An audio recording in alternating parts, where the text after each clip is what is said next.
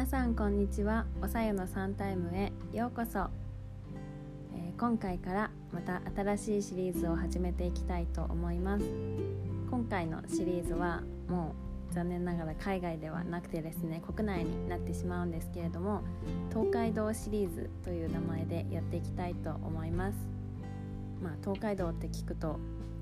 なんだろう東海道新幹線とかそういうところぐらいなんじゃないですかね思い当たるのって。でも私がやったのが東海道五十三次っていう江戸時代からある道を3週間かけて歩いたんですね。でその時のお話をしていこうかなと思います。本当に何だろうな。すごい大きなチャレンジでした。まあ大変なこともあり楽しかったこともそれ以上にありそれ以上に達成感自信ありっていう感じで本当に忘れられないいい思い出になったので、まあ、シリーズにして何回か分けてお話ししていきたいと思います、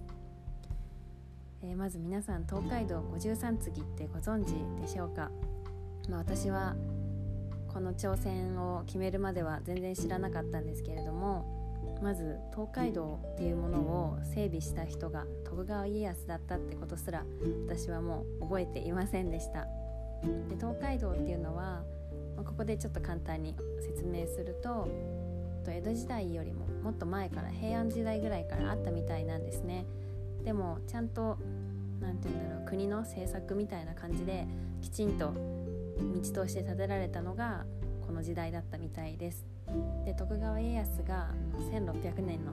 関ヶ原の戦いで勝った翌年ですね1601年に整備を開始しました。で東海道を整備した目的としてはその戦いで勝利はしたもののまだその西の軍勢みたいなものが大阪には残っていたので、ま今後戦いが起きた時の兵力を輸送するためのまあ、インフラですよね。その道路をきちんと整える必要があったっていうことですとかあとはその大阪にいる豊臣勢とかあとは京都にいる朝廷とかのその迅速な情報をちゃんと伝達するための手段として東海道を整えたと言われています、まあ、なので軍事的な目的だったっていうとあれですけどその天下統一を取るためには交通整備っていうものが不可欠だったみたいです。でその時に整備された道は東海道だけではありませんでした。日本橋を起点として五街道って言われてるんですけれども5つの町の道って書いて五街道と読みます。で東海道が、まあ、その一番有名っていうか主要だったんじゃないですかね。一番多くの人が通った道なんですけれども他にも中山道って言って同じように日本橋をスタートして、えっと、すごい山の中を通っていくんですね。東海道は海沿いを行くんですけど中山道は本当にずっと山の中を通っていって草津滋賀県の草津まで行くルートです。そういうものもあったりあとは中山道の中で別の道で甲州道中っていうものも途中にあったりしました。他には日本橋スタートで日光東照宮につながるまでの日光道中。あとはさらにそのもうちょっと北の方まで続いている欧州道中っていうものもありました。でこれらの起点が、ま、全て日本橋になっていました。なので日本橋に行くとあのそういう五街道の起点ってなっていました。っていう石碑が立っていたりですとかあと今の国道1号線とかも日本橋スタートになっていますよね。なのでそういう拠点になった場所でした。ちなみに今の日本橋は十何代目みたいですね。なんか昔はそこからも富士山が見えたってなんかどっかの本で読んだことがあっていやーすごいですね。ああそこから富士山見えてたらどんな景色で江戸の街って見えたんだろうって思うとちょっとタイムスリップしたくなりますね本当に。で、まあ、そんな感じで五街道っていうのは整備されたんですけれどもじゃあ東海道五十三次って何だっていうとまず53ってよく意味がわからないじゃないですか。あれは53次の次っていうものが結構関係してまして今53次っていうとその次の漢字はその NEXT っていう意味の次なんですけどもともとの由来っていうのは中継とか継続とかの時に使う次なんですよね。53箇所の宿場町がその東海道の上にあったんですね。でその53箇所で継ぎ替えをしていたっていう意味なんです。何を継ぎ替えしていたかっていうとその53箇所それぞれの、まあ、宿場町泊まったりいろんなものが買ったりする場所があったんですけれどもこに人とか馬がそれぞれ配置されていてリレー形式で書類とか荷物を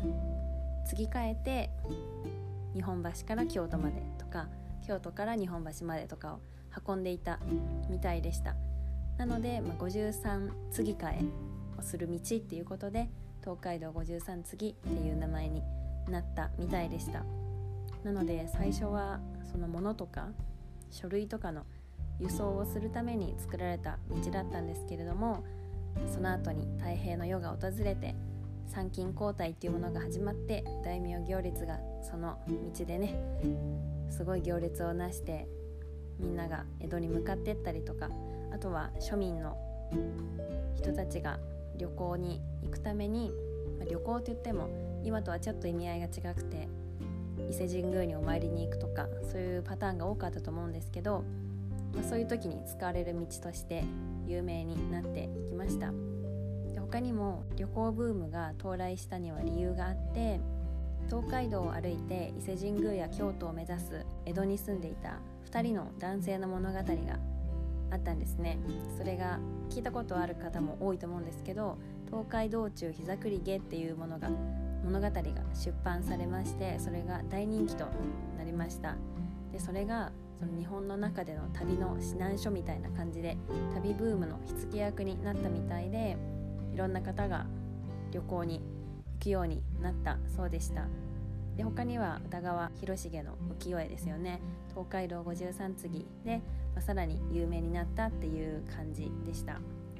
他にも東海道五十三次が発展したことによって、まあ、いろんな影響がありまして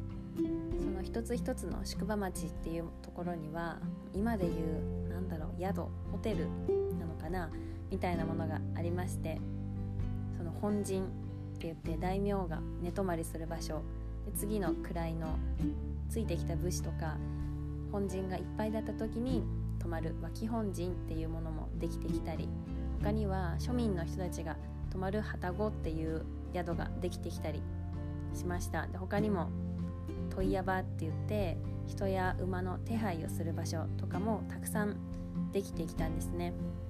で他にはその東海道に沿って杉の並木道とかそういうものができてきたりして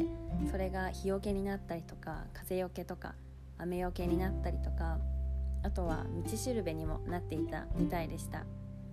で一里塚っていう一里がだいたい4キロなので4キロごとに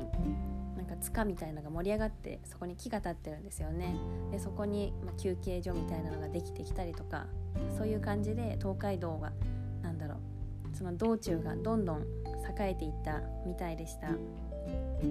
でその東海道中に住む人も増えていったし参勤交代でのその武士ですよね。大名の行列が行ったり旅行中の庶民がたくさん行き来することによってその各地の名物っていうものが全国に知れ渡って行ったりしたみたいでした。なので宿場町があったところはすごいにぎわっていたみたいでした。で他には関所っていうところがありましてそれは有名なところでは箱根と静岡の新井関所っていうのがあるんですけどそこではぱり最初はね通行目的ってよりかはその交通整備その天下統一をするための道だったので厳しい取り締まりがなされていたんですね。ちょっと危なそうな人とかちゃんとした通行手形がないとその関所を通過できなかったりとかしたみたいでした。なのでみんな旅行に行く時とかはそのお偉いさんなのかな自分の住んでるところのお偉いさんに手形みたいなものを発行してもらってそれを見せて行ってたみたいでした。でまあこっそり抜けていこうとする人たちもいたみたいでもしバレたらなんか貼り付けにされたりとかそれぐらい厳しい取り締まりがなされていたみたいでしたね。で箱根関所に行けばいろんなもなんだろう模型みたいなのがあって見れるんですけど特にあの箱根では入り鉄砲と出女ですよね。鉄砲が入ってくるのを防ぐっていうことと女性が箱根を通過して逃げていくのを防ぐためにその髪の毛とか手足の特徴までが本当に本人かどうかっていうものを細かくチェックされていたみたいでした。なんでそこまでするかっていうとその幕府の防衛のためですよね。あとは京都とは江戸周辺の治安維持のためには、まあ、それぐらいの厳しい取り締まりが必要だったみたいでしたね。で関所破りっていうものは絶対に阻止しなくちゃいけないものだったみたいでした。そういうところは今でも観光スポットとして中に入っていろいろ展示物とか見ることができるのでもし箱根とか新井関所とか行けたら是非行ってみてください、まあ、そんな感じで厳しい取り締まりがありながらも東海道っていうのはすごい栄えていったんですね。でその東海道自体は明治時代に入っていろいろシステムが変わっていって国道っていうものができて東海道自体は国道1号線とかに変わっていったんですよね。なので私が歩いた時は国道1号線沿いを歩くこともまああったんですけど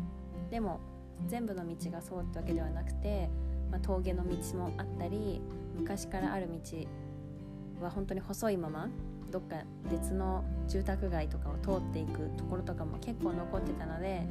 なので東海道を歩くイコール国道1号線を歩くっていうわけではなくて要所要所昔ながらの道とかも行きながら京都まで行ったっていう感じでした。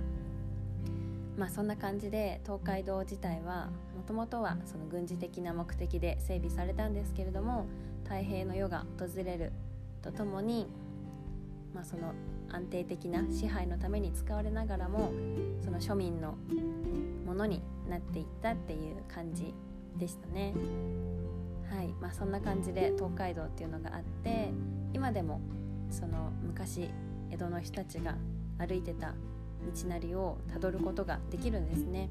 なのでその旅に出たっていう感じでした。はい。東海道の説明だけで結構ズルズルと話してしまったので今回はここら辺までにしたいと思います。次回は、まあ、どうして私がそんな